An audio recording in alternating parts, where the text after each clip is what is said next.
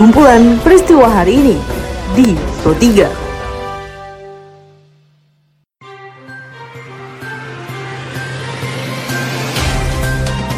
Halo pendengar, selamat berjumpa kembali di podcast Pro3 RRI.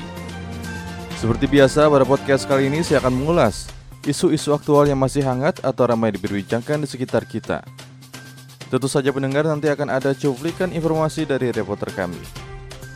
Bersama saya Kris Marzuki, inilah kumpulan peristiwa Pro3 di ruang dengar podcast Anda.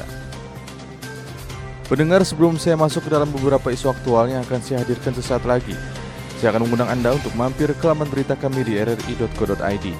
Anda juga bisa memfollow dan berkomentar di sosial media kami di Instagram, Twitter, dan Facebook dengan mengetik @rriprograma3 di kolom pencarian Anda. Anak-anak memiliki imunitas atau kekebalan tubuh lebih rendah dibandingkan remaja atau dewasa, sehingga rentan terpapar virus COVID-19. Sambil menunggu vaksin COVID-19 untuk anak, disarankan agar belajar tetap di rumah dan mengurangi bermain di luar rumah. Vaksin untuk anak diperkirakan harus menunggu hingga akhir tahun ini. Hal tersebut dikatakan dokter spesialis anak Andreas Sadiwongcarai, reporter ini Hairan. Kita memang untuk vaksinasi itu ya, ayo dong gitu, penyakit menular itu bisa dicegah dan bisa dikurangi risikonya dengan vaksinasi.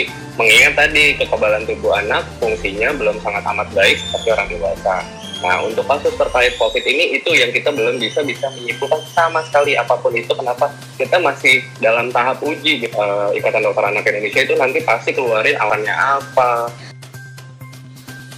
PT Biofarma mulai mendistribusikan vaksin COVID-19 buatan Cina ke 34 provinsi di Indonesia. Biofarma tetap menjaga kualitas vaksin, termasuk menyiapkan sistem rantai dingin hingga akhirnya vaksin diterima oleh fasilitas kesehatan. Juru bicara vaksin COVID-19 dari PT Biofarma, Bambang Herianto, dalam konferensi persnya yang diliput reporter Sugandi Avandi menjelaskan berikut ini. Betul, jadi mulai hari ini vaksin akan kita distribusikan ke 34 provinsi ya. Tentu ini sudah kita siapkan juga. Semuanya sudah disiapkan untuk rantai dinginnya untuk menerima vaksin ini.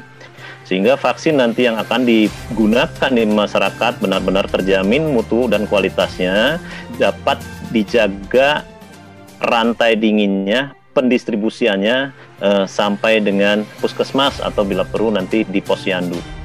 Warga korban gempa likuifaksi di Palu Timur membutuhkan air bersih.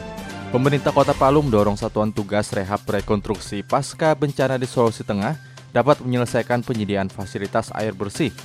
Wali Kota Palu Hidayat mengatakan kepada reporter Ikutut Wiranata, selain pembangunan hutab yang masih menjadi pekerjaan rumah, juga masih dicarikan jalan keluarnya, khususnya untuk kebutuhan air bersih.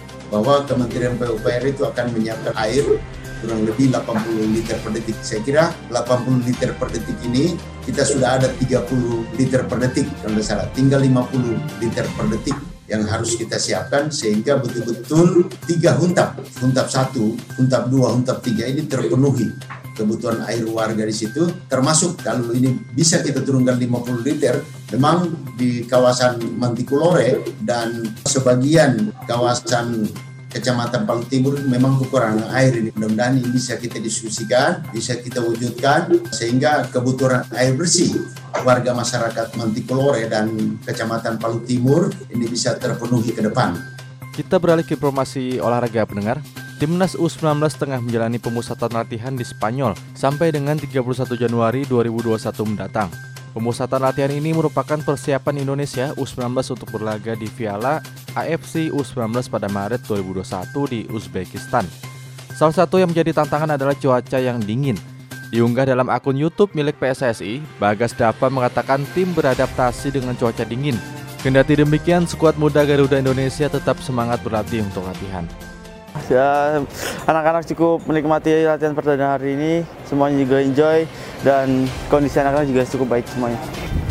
Sebenarnya mungkin lebih dingin lah, karena ini udah memasuki, udah lagi dingin-dinginnya lah. Tapi ya kita berusaha untuk cepat beradaptasi dan menikmati di sini.